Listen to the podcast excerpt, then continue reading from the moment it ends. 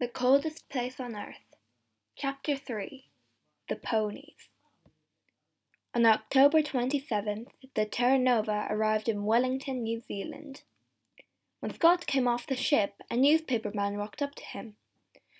Captain Scott, Captain Scott, can I talk to you, please? he said. Scott stopped and smiled. Yes, of course, he said. What do you want to know?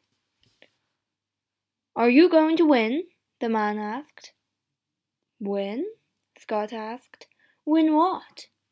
Win the race to the South Pole, of course, the newspaper man said. It's a race between you and Amundsen now. Look at this. He gave a newspaper to Scott. Scott looked at it. It said, Scott's face went white. Give me that, he said. He took the newspaper and read it carefully. The newspaper man watched him and waited. Well, Captain Scott, he said at last, who's going to win this race? Tell me that. Scott looked at him angrily. This is stupid, he said. It's not a race. I came here to learn about the Antarctic. I'm not interested in Amundsen or in races. Then he walked back to his ship with the newspaper in his hand.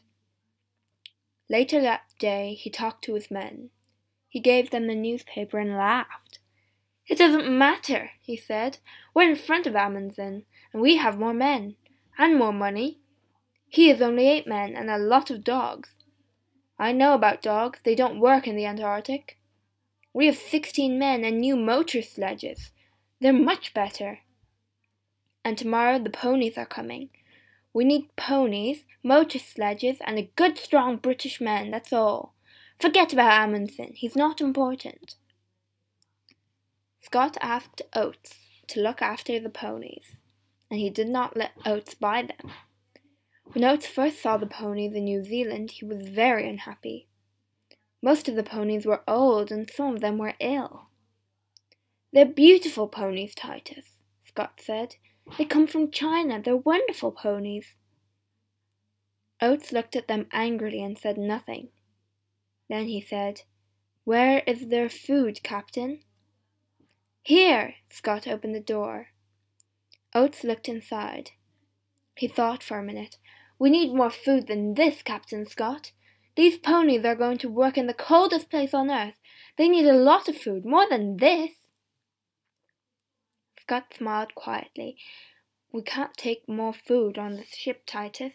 Where can we put it? But it doesn't matter, old boy. They're very strong ponies, you know. The best ponies on earth.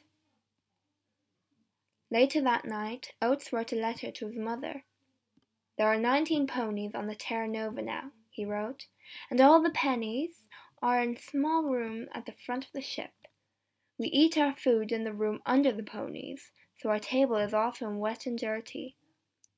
Scott makes a lot of mistakes, I think, and Antarctica is a very dangerous place.